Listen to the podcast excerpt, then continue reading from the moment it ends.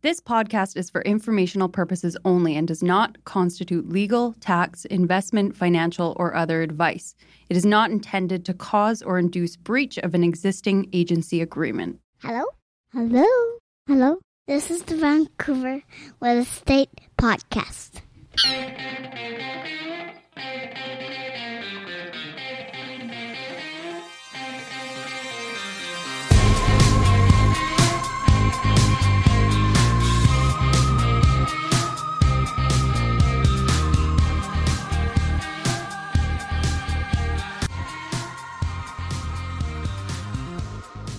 And welcome back to Vancouver Real Estate Podcast. I'm your host, Adam Scalina. And I'm your other host, Matt Scalina. And Matt, I am so excited for today because we've got Tom's Storey. He is a realtor in Toronto. He's also the co host of the Tom Storey Show, which is a popular podcast across the country, hitting on all the major markets in, in Canada.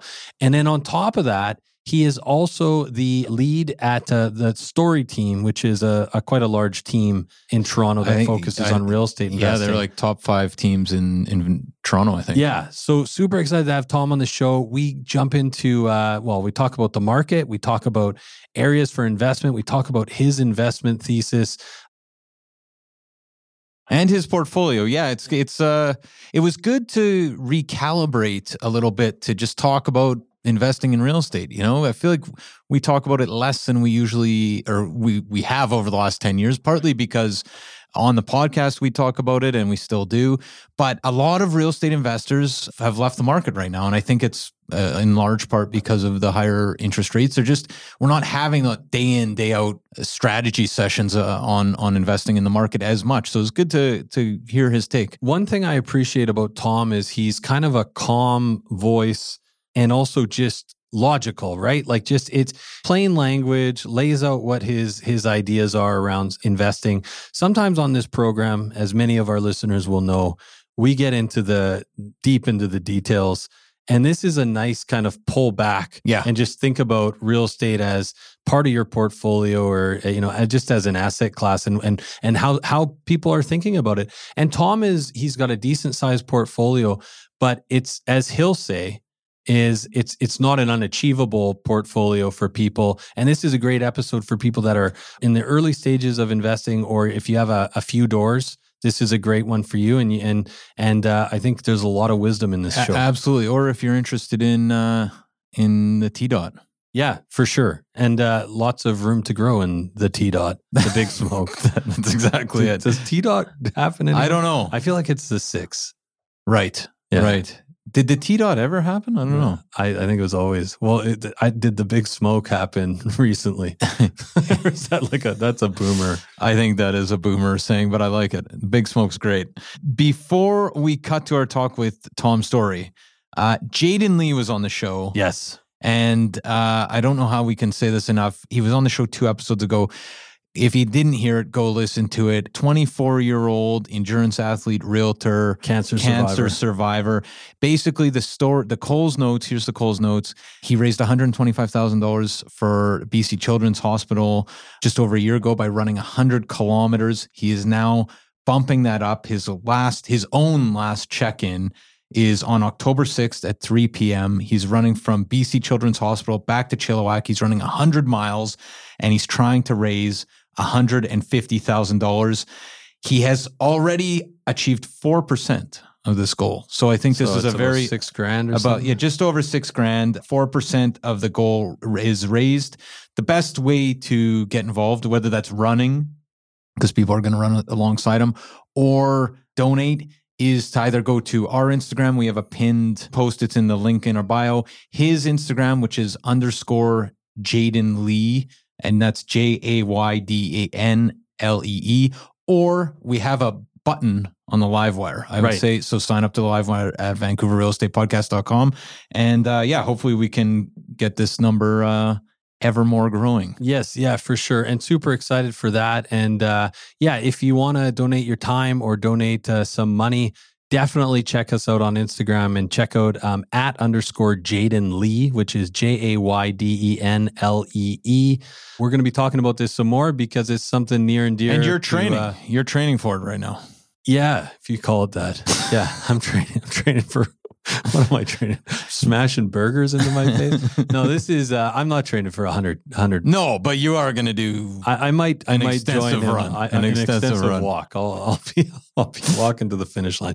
Uh, anyways, I can't wait. Uh, and there's some agents actually who are going to participate. no, there's I- a I'm- lot of people of, Yeah. uh, and you know, I'm thinking of of a lot of past guests. You know, I, I I've been reaching out to people to kind of get it in front of them because uh, there's a lot of people that do a lot of exercise that have been on the show, and I know they're they're very generous uh, with both time and money. So it's uh, it's a cause anyone can get behind. Absolutely. And I got to say, before we cut to this conversation with Tom, uh, so many great guests coming. We just actually had Sean Hodgins, president of Century Group, in the studio this morning.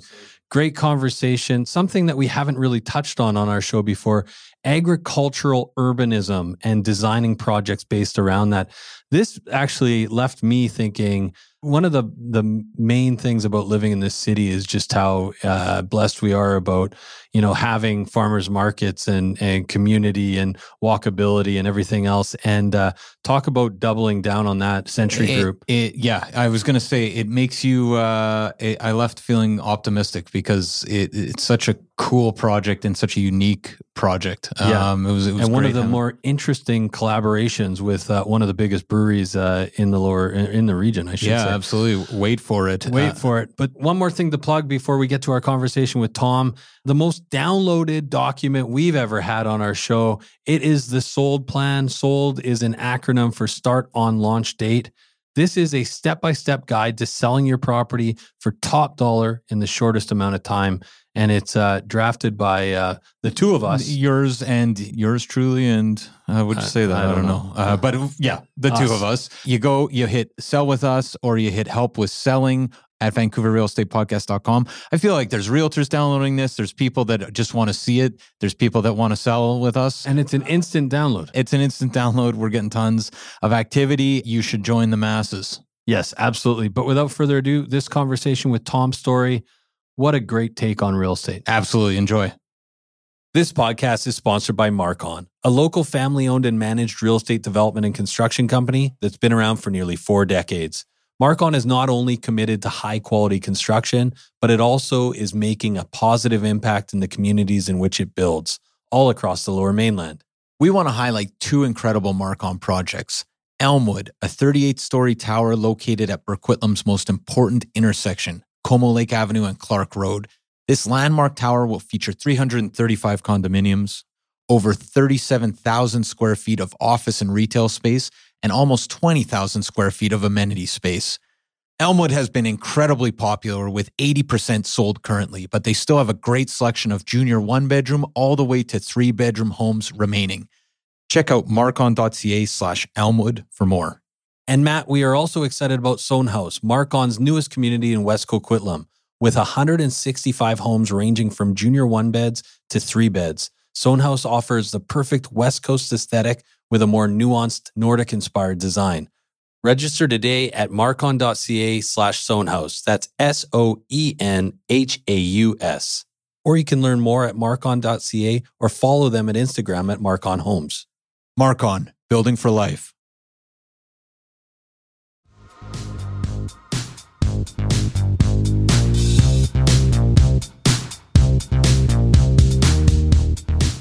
Okay, so we're here with Tom Storey, team leader from the Storey team. How you doing, Tom?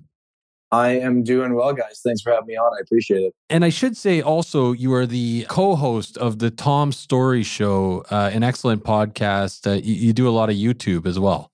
I, I do, yeah. We've uh, we've kind of taken the opposite approach of you guys. Actually, we've shown our faces, which I'm not sure if it's the right approach or the wrong approach. Um, and yeah, Adam, you were just on our show a few weeks ago. That episode performed very, very well. So I, I appreciate you inviting me on yours. Yeah, Tom, I'm actually uh well, maybe we'll get to YouTube uh, a little bit later because I think it's a it's it's its own beast that I, I don't think we understand, but I'd be curious to hear kind of the experience there. But but maybe uh, for our listeners who are not familiar with you and your show, can you tell our listeners a little bit about yourself? Yeah, so I've uh, this is coming up on 10 years in real estate. Started at 22 years old, a naive kid living in his parents' basement. Wow. And uh, and well, I don't know if anything is much much has changed other than I'm just I have my own basement now.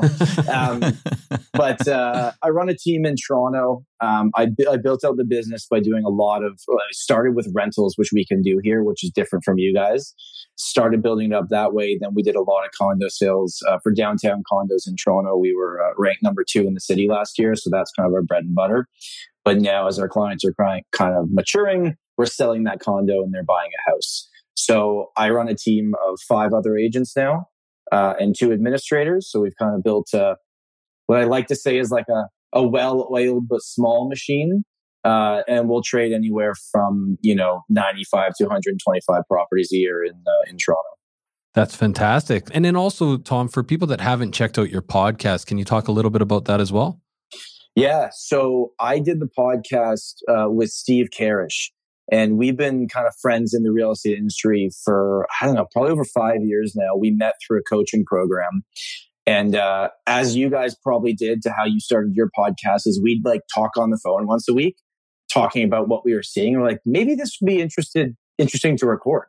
So we are now, I think, 60 something episodes in. I still got a lot of catching up to do to get to you guys. Um, but uh, yeah, it's it's starting to build. Our biggest viewership is actually YouTube. Um, that's where we get the most views. But then our downloads on audio are, are, are building every single week as well. So we're a year in and, and we're staying consistent with it. And I think it's it's kind of fun because me and Steve have some good banter with each other. But then also the fact that I'm in Toronto, I'm the East Coast, he's actually in Surrey. So so he's West Coast and kind of having two different perspectives on what's going on and then based on the guests we bring on as well. So the show has been a lot of fun. And, and can you talk a little bit about the focus? Because that is it is unique that you have two hosts from basically the opposite sides of the country. Like are you flying over the prairies? Do you ever talk about other markets? Or is it like check-ins for for the larger markets in the country?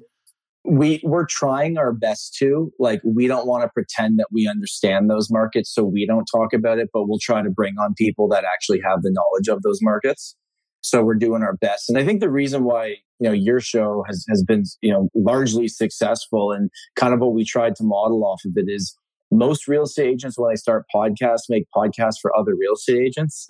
we're like, our podcast is for homeowners. We're for consumers, just like you guys. Like we're, we're talking to the public, letting them know what we're seeing. And, you know, you can be the analytical realtor that just talks about numbers at all times. But I think giving those stories and perspectives of ground level, what's actually going on is what people appreciate. And when I think about YouTube, I think about people trolling the comment sections um, like painful painful experiences yeah. every time you put yourself out there uh, why why choose youtube as as the main kind of medium yeah so actually s- similar to what you guys were doing with with just the audio episodes if i look right now at the social media platforms that exist if I'm someone creating the content, I would look at, you know, TikTok and Instagram as the places that will maybe get me the most amount of views. But those are also the platforms in which I think most people go there to be entertained. Where I think long form audio or long form video is where people go to learn, to be educated. And I think you can entertain people, but it doesn't mean they're necessarily going to trust you or think you're good at what you do. You've just entertained them. So the reason that we chose YouTube is because yes, I could make a 30 second TikTok that talks over the market. And if it takes off, it does, you know, a million views and it makes you feel really good. Your ego is lifted. But then people move on and they go to the next thing and they have no, they don't even remember what they watched, right? So the simple answer for YouTube is I love long form and long form for me started as like 10 minute videos and now it's hour long podcasts. But I think if someone sits down and they know what to expect every single week, me as a business owner, um, better way to actually get in front of the people that I'm trying to talk to. And, and maybe one more question kind of about the podcast. Is it something that, so you're talking about real estate with Steve and you figure that, you know, the consumer can probably gain some insight from these conversations.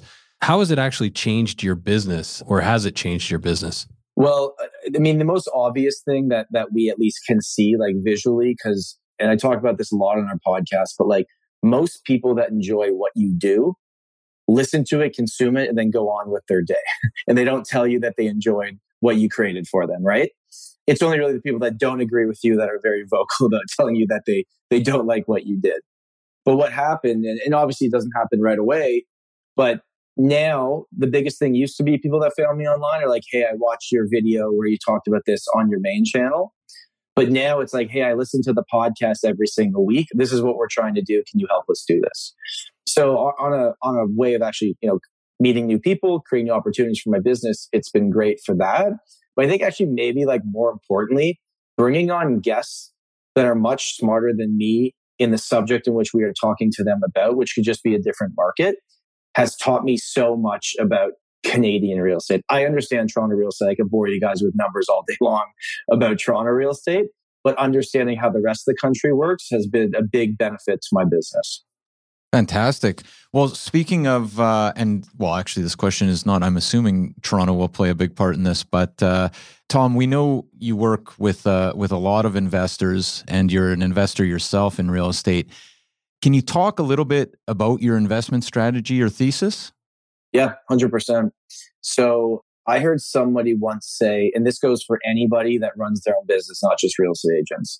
They said, I've been to a lot of real estate agents' funerals, but never a retirement party. uh, this is an entrepreneurial oh, thing. God, right? that is a that's, that's a depressing. That's actually very accurate. Yeah, eh? accurate but depressing. I've never heard accurate but depressing. And I remember I heard that. I'm like, okay, am I the business owner that works till my last breath and that's it? And all I do my entire life is work? Or am I going to build some foundation? So that was actually the wake up call. And then because I'm in this industry, it was like, all right, I'm looking at this long term and I, can go over exactly kind of how I see this into the future. But it started with, you know, I started small. I bought my first condo when I was 24 years old for $360,000. Only lived there for a year, ended up selling it. I was very lucky in what the market did bought another one that was a bit bigger, moved the equity over and kind of rode that wave for a little while. I refinanced a few times. And the only properties I've ever sold, which I, which obviously looking back, I still wish I had never sold any of them, but it was to move the money into another property.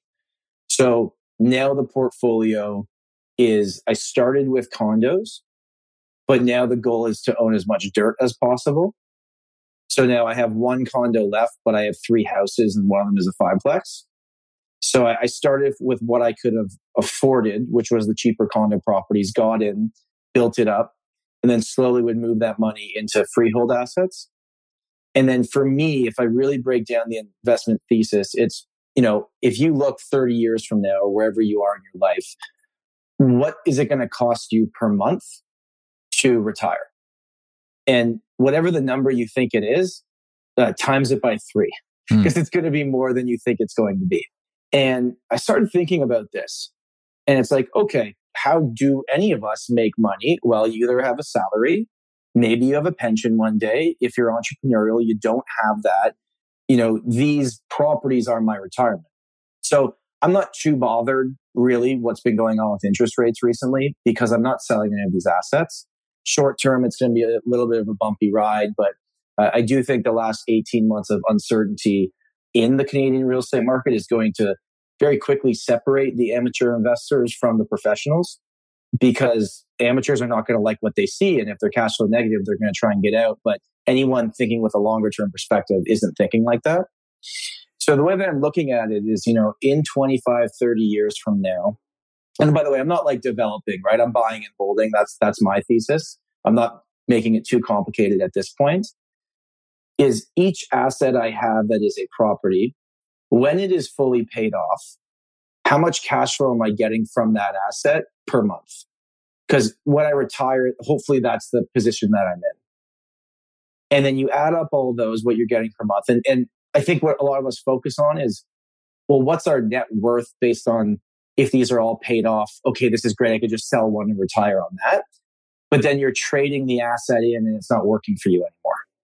So I'm not actually too concerned, although it will help you sleep at night on what's the equity in the property. It's getting the property to a place that it's a cash machine every single month. And I know what I'm getting out of it. And right now, having the four properties, I know I'm nowhere near what I would need to retire comfortably, even if they were all paid off today. So for me, it's trying to figure out how many properties do I have to add to my portfolio that when I'm 55, 60, 65, I have all these assets, they're paid off, and they're cash flowing X per month that my life is taken care of. So that's like the really long term investment thesis on, I'm not really too concerned with a few bumps along the way here. Um, and I've actually thought about what does the next 10 years even look like? And in my mind, I think there's three potential outcomes for, for any market in Canada. If I, uh, if I look at Toronto, and, and of course, when, when you make these decisions, you want to know immigration, you want to know interest rates, you want to know unemployment levels. Those are the obvious things that we all talk about. But it's either, it's going to be the same as the last 10 years, but probably not because interest rates are not going to be what they were the last 10 years in terms of growth, right? Right. But if interest rates stay high, the rent you're going to get is probably going to increase at a faster pace. Not, not if you're capped for rent cap, but you know, when new people are moving in, right? Because it's pushing people down and the, you know, the, the renters are really the ones that took the brunt of the last few years anyways. I feel really bad for anyone in that, in that scenario that couldn't get in. So it either does what it did in the last 10 years or you go the polar opposite. It goes 10 years of crash and burn and takes 10 years to get back to where it is today, right? What would that look like? For, for us in Toronto, that was 89 to 2002. I think for you guys, it was 82 to something. You correct me if I'm wrong. So, something along those lines. Mm-hmm. So that could happen. Or it could just be whatever the 40 year average is, or you'd be conservative. Because I know in Toronto over the last 40 years, through one major crash and three corrections, we've still been averaging about six and a half percent yearly appreciation compounding from, you know, the 80s. So which one of those three outcomes is it going to be? Probably not best case, likely not worst case. If I'm conservative with my numbers and, and just say, you know, for the next 20 years, my real estate assets are going to go up averaging 4% a year, which is below the 40 year average. And I can pay them off and the rent goes up over time. I'm going to put myself in a pretty good position, but I'm not too concerned about short term volatility because I can afford the asset. And just to be clear as well, I didn't do this all my own. We own some in LPs. I have other investors that bought properties with me. So that's kind of a very long answer of what my investment thesis is. Right. No, that that's great, Tom. And I'm just thinking so a few questions, but first, so you started by saying project out you know 30 years from now 25 years from now 20 years from now whenever it is you you want to be done how much money you're going to need and then kind of work your way backwards times it by 3 in terms of how you're doing that analysis i think somebody's probably wondering about rents like how are you are you using today's rents are you kind of are you using a certain inflation number every year to to project out what the the cash flow is going to be if those assets are paid off I'm actually being a super conservative in the rents. I'm actually using today's rents because I know I, I don't want to like overpromise myself something I can't guarantee.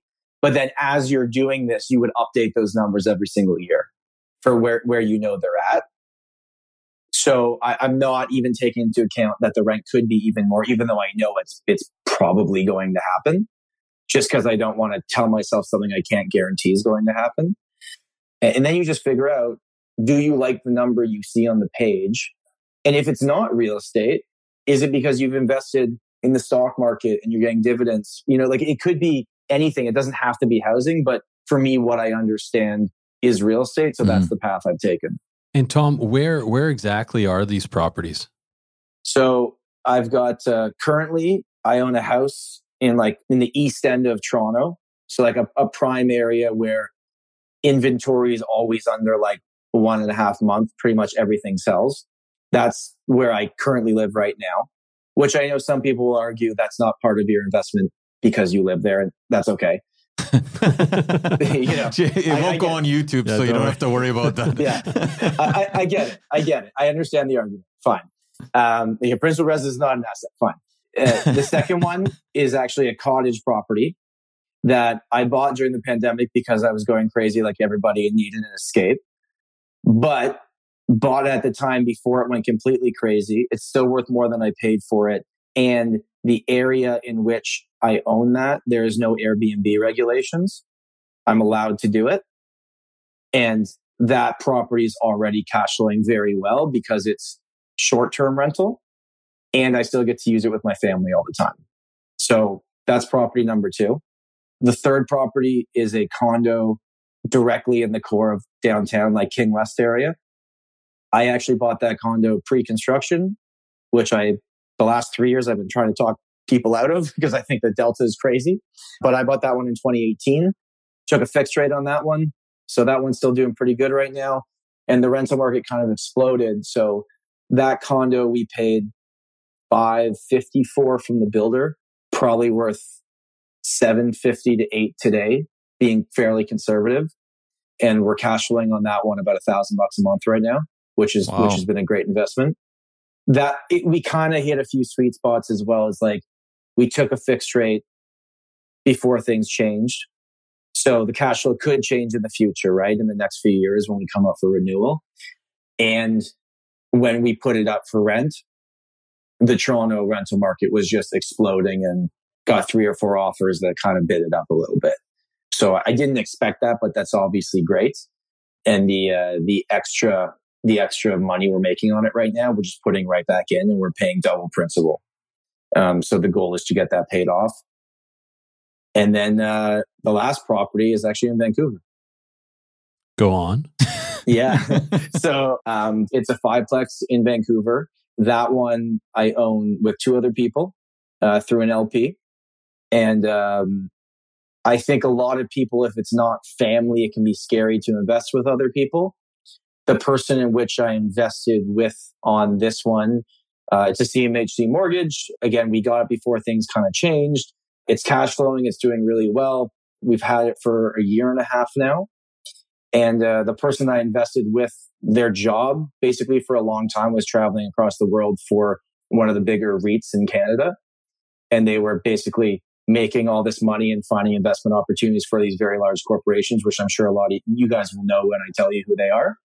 And he's like, I've made them so much money. Why don't we do this for ourselves? So that one, um, he manages it because that's what he does for a living. And I'm, I'm a partner in it, but I've actually never physically been to that property. So, so I'm just thinking about um, most of the properties you're telling us about are in major cities in Canada. How does location tie into your investment thesis? For the most part, I look at it in a few different ways. So, when I talk to buyers and sellers about properties, what I'll typically say to them is like, if you're trying to sell an asset I can tell you right now, like a good example is this in downtown Toronto. Uh, if you take a cookie cutter condo with an okay floor plan, in a hot market, it moves. In a good market, it moves. But in a slow market, that thing sits on the market with all the other ones that are the exact same. But the hard loft or the soft loft that's unique, that has a really good floor plan, it's a split two bedroom, it doesn't have a long bowling alley hallway that has a wow factor. And I have enough actual proof from listing these properties in good markets and bad markets that the properties with wow factors still move in markets that are slower. Right.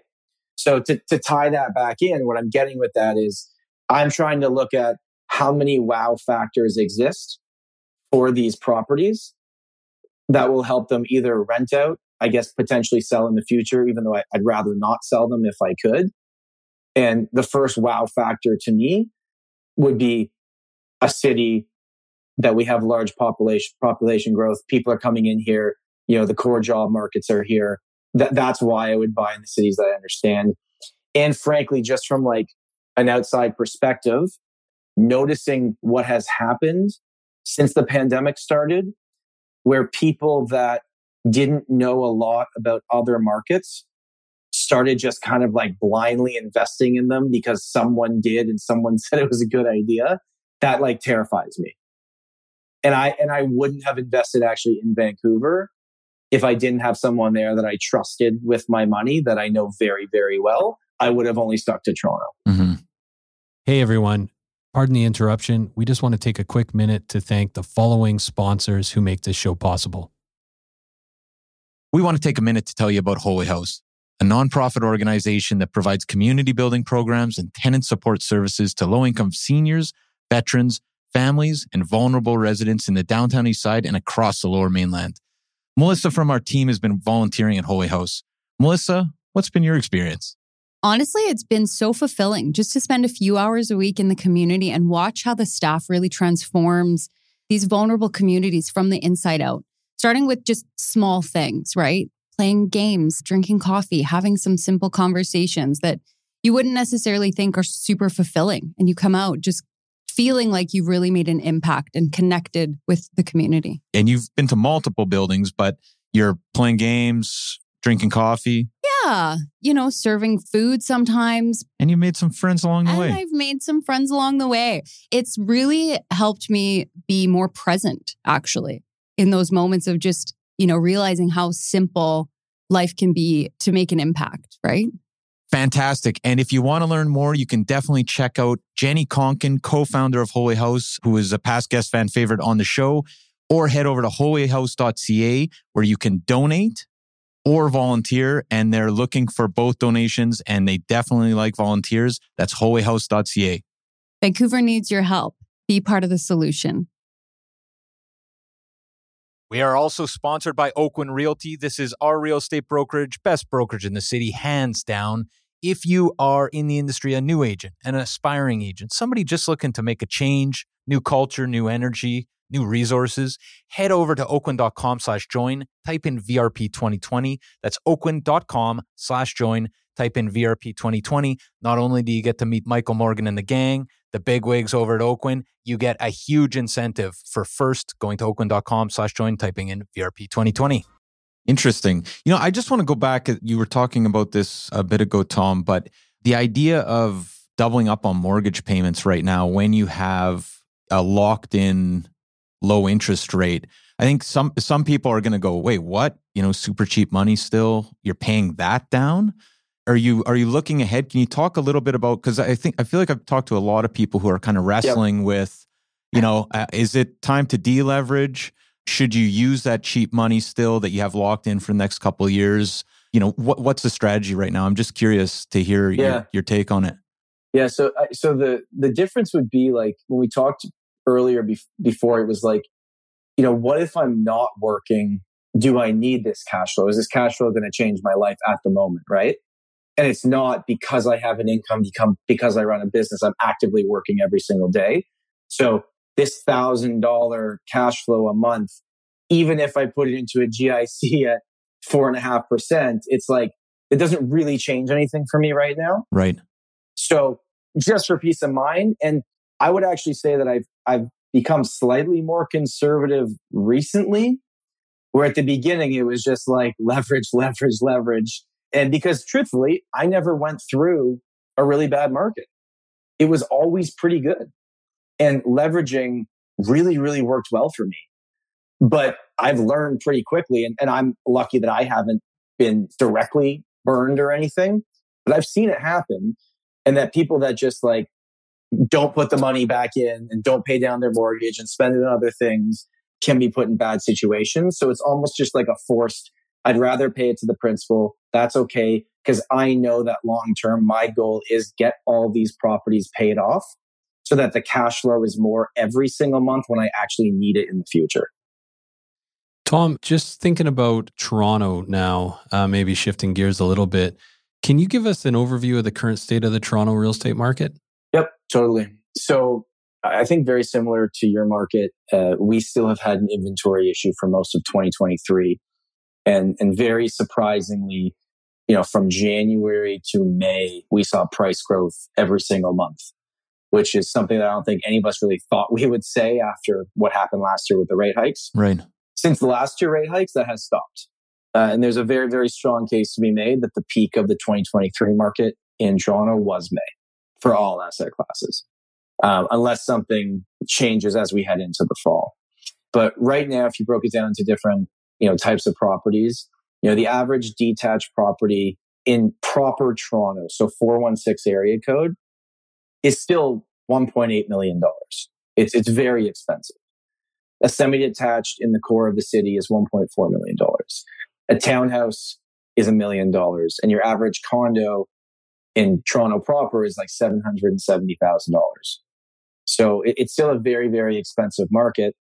And although, yes, we've dropped from the peak of February 2022, if you need a mortgage, like most people do, you know, there's an argument to be made. It's more expensive now than it's ever been before because of what the monthly payments are going to be. Right.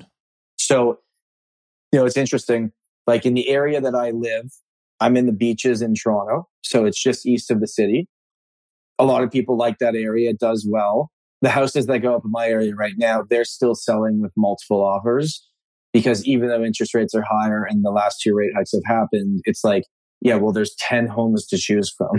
so like the, the, the demand is still way more than the supply. But in the condo side of things, where we're listing a lot of condos, it has significantly slowed down.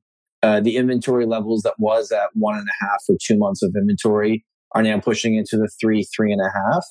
And it's going to be a more balanced out market for a while. What I'm keeping a very, very close eye on, because people are asking now after the last two rate hikes, well, when are prices going to fall again? Because prices fell the first time they increased rates, but obviously we had more than two, 225 points. It was, it was a whole lot that, that first year, right? So it's not going to be the same as that. And what I'm tracking is not active inventory because active inventory for the most part is going to be the rollover listings because the absorption of the new listings is not selling at what it was in previous months. So it's right now we have leftover buildup inventory, the, the stale properties sitting on the market that are either overpriced or don't show very well or don't have some type of wow factor.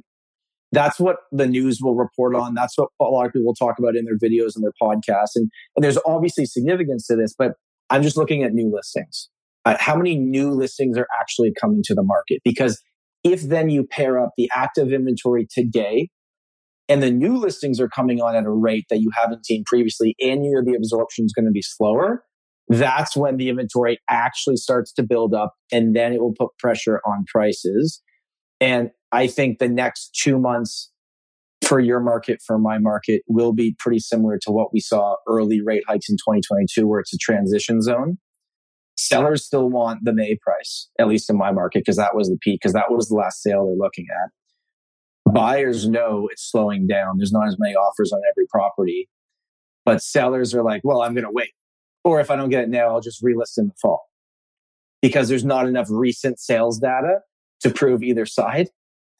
Uh, but if if new listings come out at a rate that adds to the active inventory we already have, it's just a matter of time that buyers will eventually just grind sellers down that they're going to have to drop their price. But but that initial shock to the system with the rate hikes can take, you know, 30, 60, 90 days. So best guess on on after Labor Day here, what the what the rest of the fall looks like? In Toronto, I, I guess. I, yeah probably similar to the fact that like you know what i was saying earlier in the year for the spring was this might be the first regular spring market we've had in three years. Because you think about the years prior it's like last year the spring markets when the rate hike started.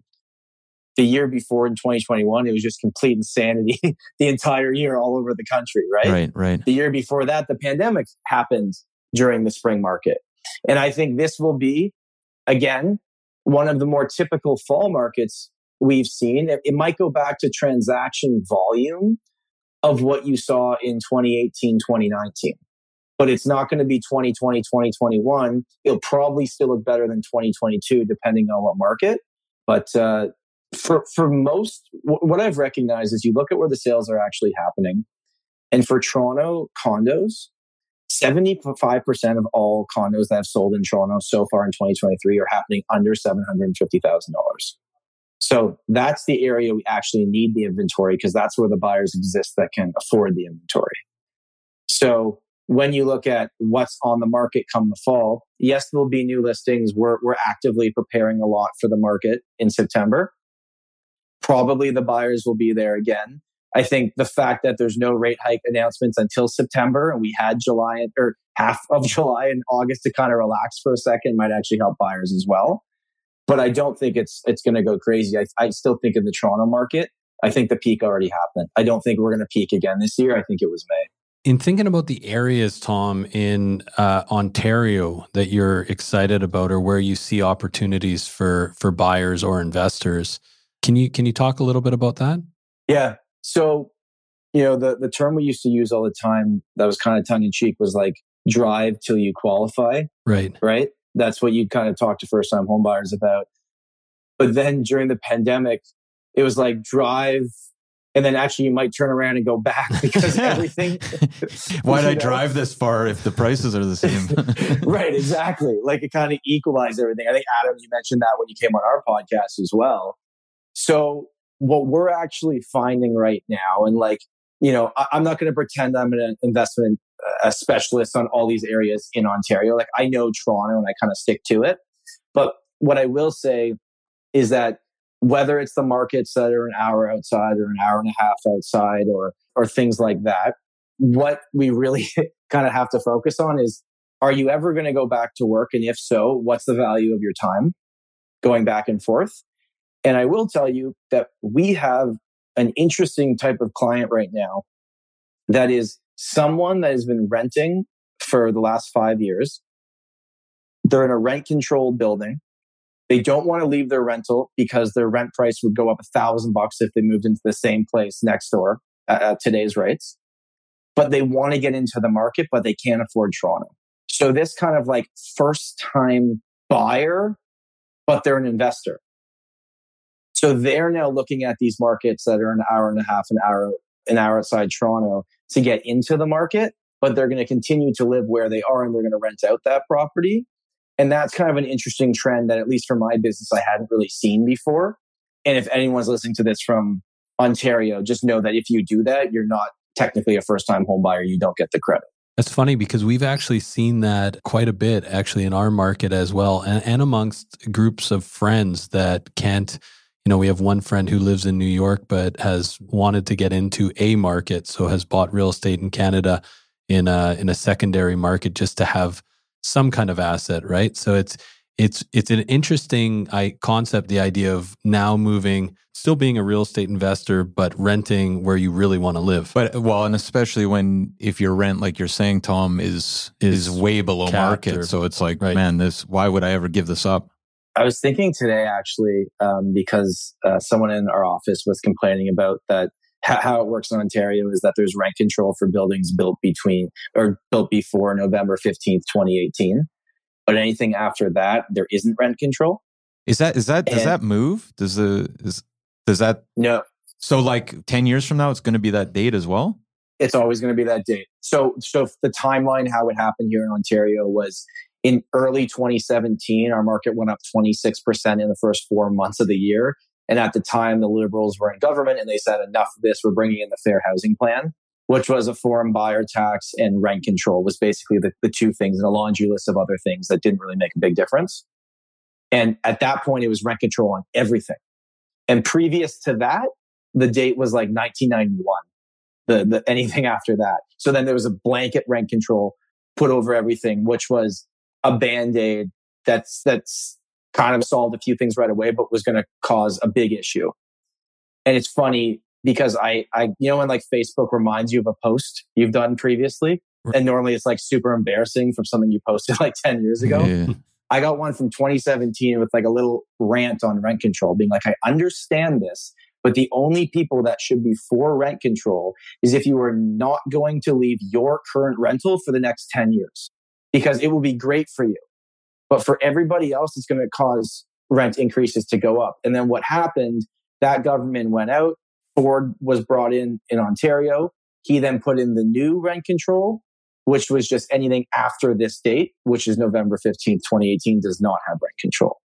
So, so that's basically like the timeline of, of how it happened. And it hasn't done anything. Like it's, it's gotten so bad here. I, I, I actually can't believe, obviously as a real estate investor, it's great but like looking at the cost of living in the city from when I started to now, I, I can't believe what people are paying for. Yeah, that's the same. Sounds familiar. Yeah. yeah.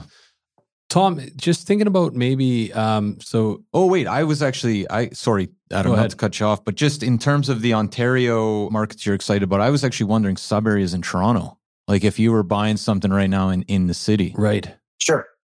So if you look at what's built up and not what's not built up in Toronto, like I'll, I'll give you like a, a personal example. So in the beaches area where I live, there is Queen Street.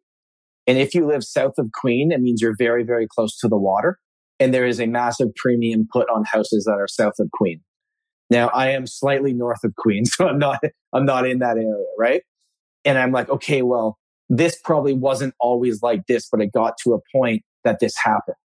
So it's looking at the next pockets in zones that are slightly outside, not necessarily that area. So to give you, you know, an actual example, if you keep going east of the beaches, you get to Scarborough, right? And Scarborough is still technically Toronto. It's one of the boroughs. And there's Kingston Road, which goes all the way down, becomes Highway 2. Like you, you can go, all, I don't know if it goes all the way to Ottawa, but it goes pretty far. There is the north of Kingston and south of Kingston. I think the next premium is going to be the south of Kingston because you can still buy. I just did this for a client. I went in the last 60 days in that pocket of Scarborough.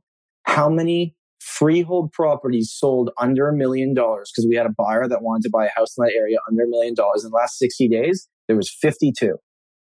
So I know that that's still a million dollars. I get it, but that doesn't exist in many different areas of the city. A lot of other areas are up to 1.2, 1.3, whatever it is. So that would be my first answer. The second answer, and this is kind of an ongoing joke for people that live here, but the Eglinton LRT, which has been under construction for 400 years. um, but but I'm told one day it will be complete. and if you look at the houses kind of off Eglinton, but not Yonge in Eglinton, which is like midtown of the city, but if you go a little bit more west, like the Belgravia area, you guys, it'd be easier if I could show you on a map. But these are the areas in which a lot of the people that live in these areas have lived in these houses for 40, 50 years. And they're really good lots and they're mostly bungalows and you're starting to now see infill happen in those areas. So if you look at where you can get a decent lot in an area that's gentrifying, that would probably be the core area I'd look at. I don't necessarily know at this moment in my life if that's where I want to live, but if I was if I was investing my money, I'd seriously consider it. Awesome. So Tom, here I don't know if this is an easy question to answer, but uh, but I guess you and Steve are are talking all the time. He of course lives in Surrey, but let's call it the Lower Mainland and you're talking a lot about Toronto, you're talking a lot about Vancouver. In your mind, what are what are some of the most salient similarities, uh, but also differences between the two markets? So, what, what I noticed actually from just being there and visiting Steve at his house was that the first thing is like downtown Vancouver for someone from Toronto is tiny. I couldn't believe I could walk everywhere. Like right. Toronto, I'm losing my mind. There's no way you can walk around all downtown. It's like, well, are we going out on the east or the west tonight? Because if it's one or the other, I can't get around to all the different areas, right? So that was kind of surprising to me. Um, the similarities, I think, are just the the prices, the unaffordability of it compared to other Canadian cities, and the rent. And then the the main thing, and this will sound kind of funny, but I've had quite a few people that that move from Vancouver to Toronto and they want a condo and they're like, I want a place with an amazing view. And I get them a place on like the 65th floor of this condo looking at the water. and they're like, well, this is okay. Like, where are the mountains? And I'm like, well, I can't do anything about that. like, yeah, but get, where's the amazing view? yeah. Yeah. It's like, well, there's another building across from you. but, but yeah, I, I would just say like, lifestyle wise, I, I, don't know if I could talk a lot to that because I've never lived in Vancouver, but I will say you guys seem to have a calmer attitude towards life, which I kind of envy. Because uh, Toronto is a lot of go, go, go. The city never really stops. Right. But there's a lot of similarities in terms of, you know, just even like restaurants. Every new restaurant that comes to Toronto came from Vancouver. like that's that's basically how it works for us and the lack of or complaining towards public transit, I think are pretty similar in both cities. Right. It's interesting, like since we've started this show, you know, back in 2016, I feel like every time we we used to talk to, we've had a, a bunch of people from Toronto on, but it seemed like Toronto was behind in pricing, and now for the last couple of years, it's like it's it's not only caught up, it's like neck and neck. It feels like there's been a lot of uh, I don't know. It feels like it's different. It feels like there used to be sort of a hey, let's look to Vancouver for where prices are going, and now it's it's not that way. I don't know. Toronto seems to have definitely. I mean, arri- saying arrived is ridiculous because it's No, the, but also the big the- smoke. But Yeah. uh, but yeah, it, it's definitely changed. it's uh it's interesting because I actually think that like the prices aren't too dissimilar. I still think for like what you get, Vancouver's is a more expensive market. Right. But Toronto rents are like the same, if not maybe more in some cases than Vancouver, even though the sale prices are slightly less. Right. Like our rental prices just went like honestly doesn't make sense. Like the rental market feels like what the beginning of 2022 felt like for the sale market. Just extreme demand. People are doing anything possibly to get something and something more recently that's like kind of scary. And maybe this is a good like PSA for anyone. Like, um, we had a condo for sale in downtown Toronto and I had three different people call my office and say, Hey, you know, we talked to you online. We're ready to submit our rental application. And I'm like, this condo's not for rent. Someone had taken our address, put it on Airbnb, Yeah, and was trying to scam like people that were moving to Canada out of large deposits. that happens to us all the time. Honestly, like with our listings, that people Yeah. contact us and say, "Hey, can we confirm that you know somebody asked for a large deposit is actually the owner?" And you're like, "Well, we sold that four years ago, but not to the guy, not to Jimmy or whoever's asking you for the for They- three months rent up front." always Jimmy too. yeah, Jimmy. I literally the the person, the last person, I said, send me where you found it. The link was now invalid. They must be putting it up and taking it down really quickly. And they sent me an ID of someone that was not the owner, but was pretending to be. Yeah. Um, so just you know, anyone listening to this that's renting or as a friend renting, like at, at this point when it's so competitive, people become desperate and don't let their critical thinking go as far as maybe it was when it's calmer. Like, do not send money to somebody in the rental market like that. It's scary. Yeah. fe- Facebook Marketplace, right? Yeah. It's. I think Craigslist is Craigslist kind of dead. dead. Yeah. And, and in Toronto, because as real estate agents, we can actually help with the rentals. When that's the difference between our market and yours. And not to say like, you know, you should work with a real estate. agent. If you find something privately that's cheaper, do it. But most of these scams are happening on, yeah, Facebook Marketplace, Kijiji, Craigslist, because there's no verification. It's just people desperate for housing and getting scammed, which is which is really sad. Tom, we do have this segment called the Five Wire. Uh, five quick questions, lighthearted to end the show. Can you stick around for that? I can do it. Yep. The Five Wire is brought to you by Scalina Real Estate. Hey, that sounds familiar. Scalina Real Estate is a full service real estate company serving Vancouver, offering comprehensive, tried and tested buyer and seller systems. With over a decade in the top 10% of realtors in the lower mainland and a perfect five star Google review, Scalina Real Estate can help with all your real estate needs. We also have an extensive network of the best industry professionals and trades right across the country. There's no reason to not get in touch. Head over to scalinarealestate.com to find out more. Okay, awesome. So, first question is one book that you would recommend for our listeners? Oh, Traction by Gino Wickman. It's called Traction Get a Grip on Your Business. It's for business owners, but anyone, I, I, th- I just think it's like, it's the foundation of how I built out my team and my business. I think it's amazing. Oh, fantastic. That has not been uh, recommended on the show. In, in the last five years, what new belief, behavior, or habit has most improved your life? So I don't think to do lists work. I think I can lists- I can agree well. I'll co- corroborate maybe- that statement.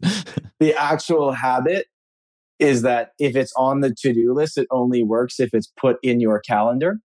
Simple stuff here, but that has totally changed my life. I, I know it sounds boring, but like my calendar runs my life. And if it's not in there, it's not happening. Yeah, it's it's crazy how small the tasks are that make it into my calendar now. Like, Yeah. just- but it works. Question number three: What have you been binge watching lately, or a movie recommendation? The Bear, season Oh. two of The Bear, I've been binge watching. Watched an episode last night. It's it's great. Yeah. it's Yeah. only getting better too. At least I'm I- I'm in season one still. It's such a good show. And if anyone watched Shameless, you're going to like his character. He played Lip in Shameless.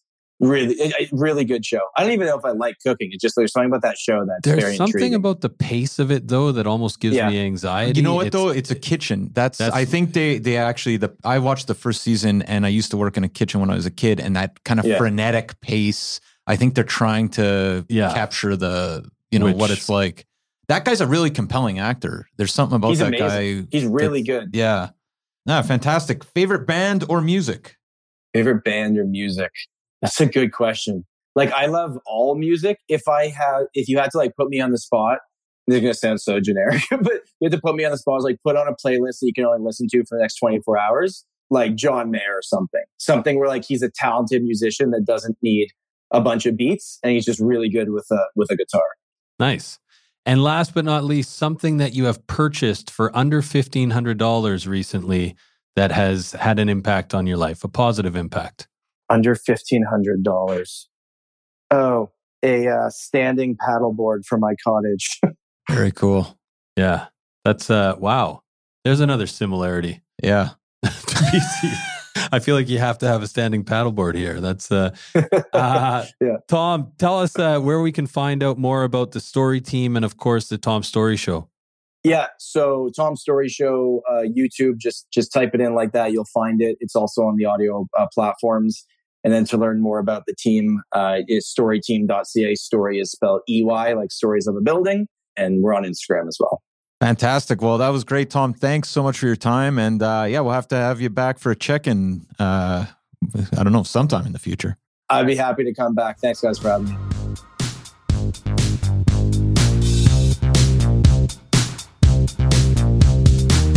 So there you have it, folks. Our discussion with Tom Storey out of Toronto from the Storey team, the Tom Storey Show, and uh, an assortment of other things. He's uh, talk about energetic, smart guy. Yeah, I, I loved having Tom on the program. Really thoughtful guest, and uh, would love to have him back. He's uh, like like we said, he's a he's a top producer in Toronto, so he's really got his finger on the pulse of that market.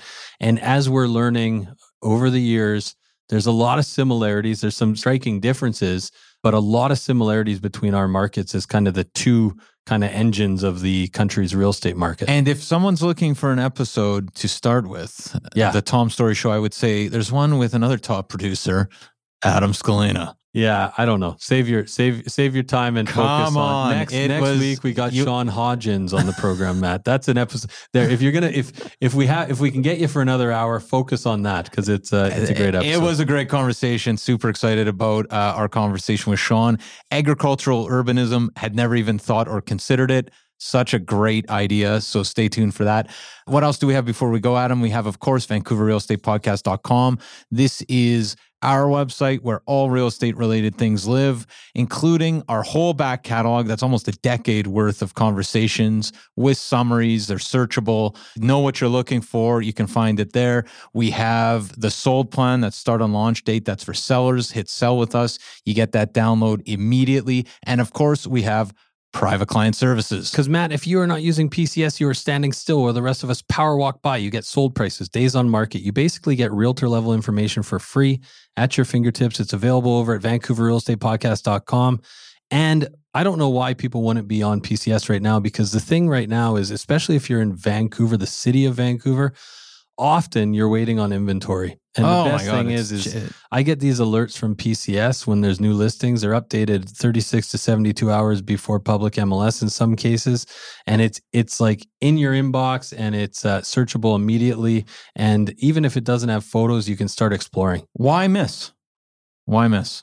If you want to talk about that or anything else, give me a shout 778 847 2854 or Matt at VancouverRealEstatePodcast.com. Never miss. Adam at VancouverRealEstatePodcast.com or try me at 778-866-4574. And we also have that nonpartisan Kokomo line info at VancouverRealEstatePodcast.com. We'll have a great week. Back next week with Sean Hodgins, president of Century Group, and so many more guests coming that are just phenomenal. Uh, hope you enjoyed that conversation with Tom Storey. Have a good week. 2000 Faces for Radio. Subscribe today.